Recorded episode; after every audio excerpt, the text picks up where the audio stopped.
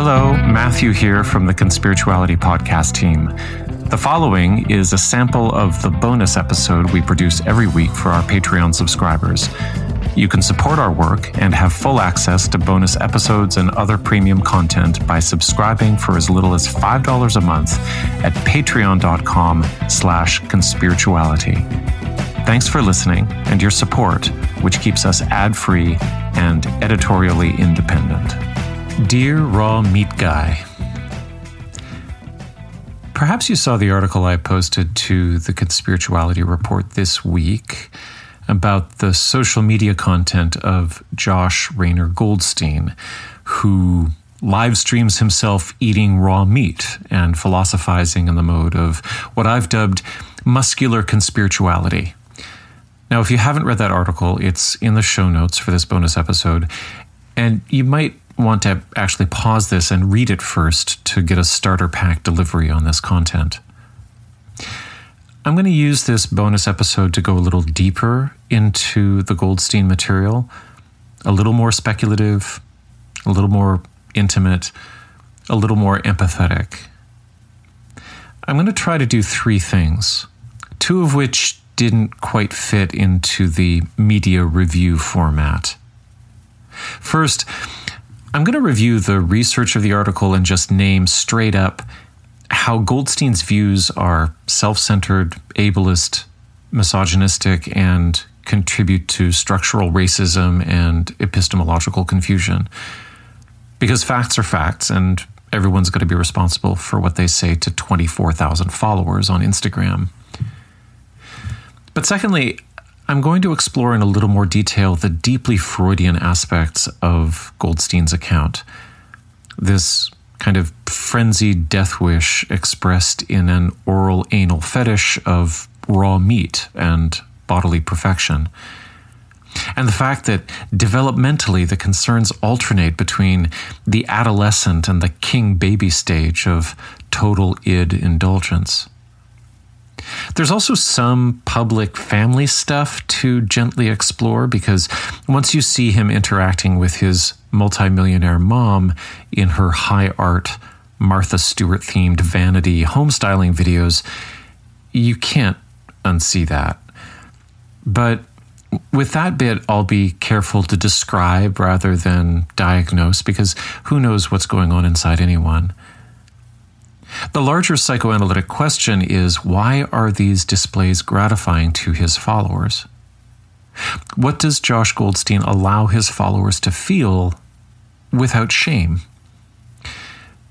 Spoiler, I think it has something to do with giving absolution for reactionary behaviors that feel good. Consuming huge quantities of meat, and fantasizing about being surrounded by a dozen babies on a homestead.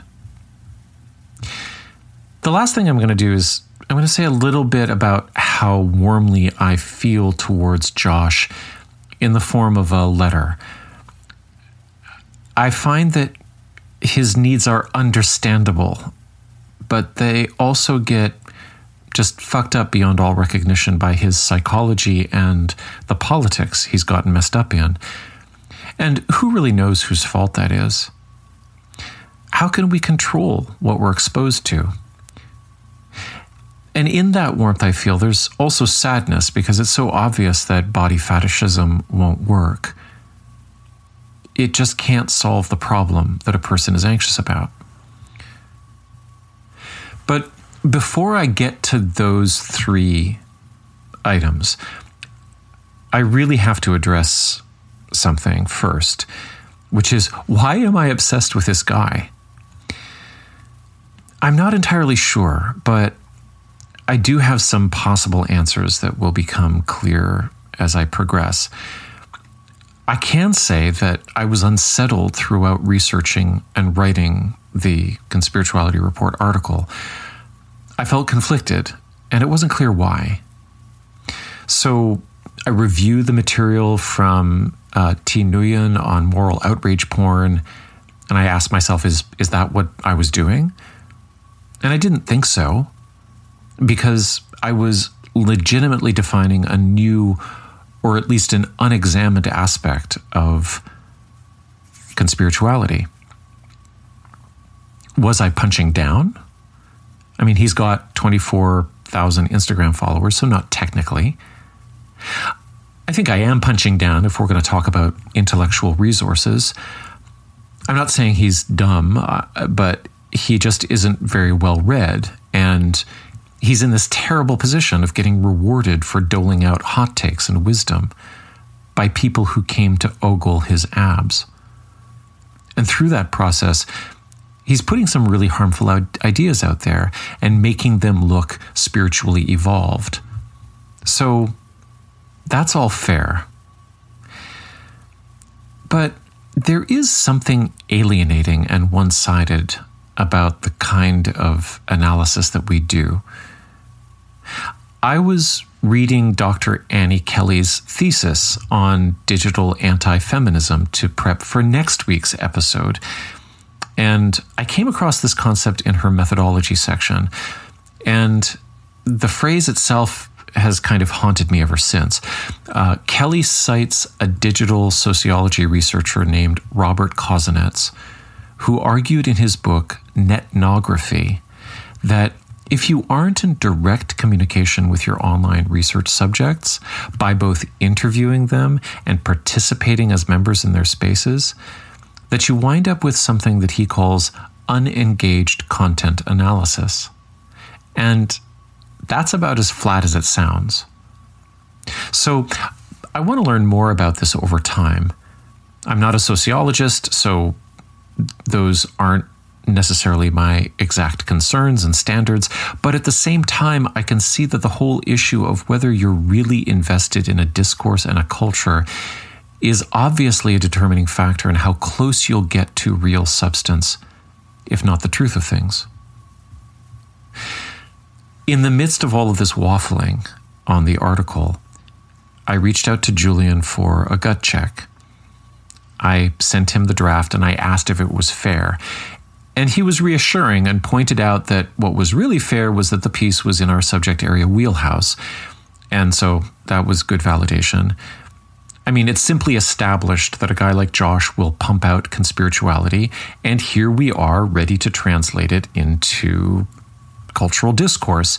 And at this point, anyone like Josh who isn't aware that they will encounter fact checking or cultural critique on social media is just playing too cool for school. But then Julian asked, Are you concerned about him being devastated? And that was it. I was, a little. And this was a sign that I'd transferred something onto him, that I'd identified with him for some reason, that I was thinking about him as much as his content. So, anyway, having that cleared up was really helpful in two ways because I could see that I was playing fair on one hand and that on the other I had more questions to answer for myself.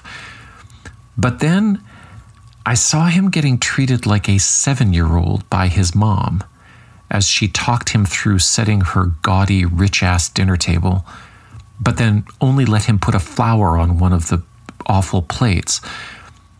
And I could suddenly feel some of what this guy has had to work out, and part of why he works out, and how a reactionary rage against social and perhaps parental controls, especially if it actually can't name the parents, so easily projects itself outwards onto the world and into politics.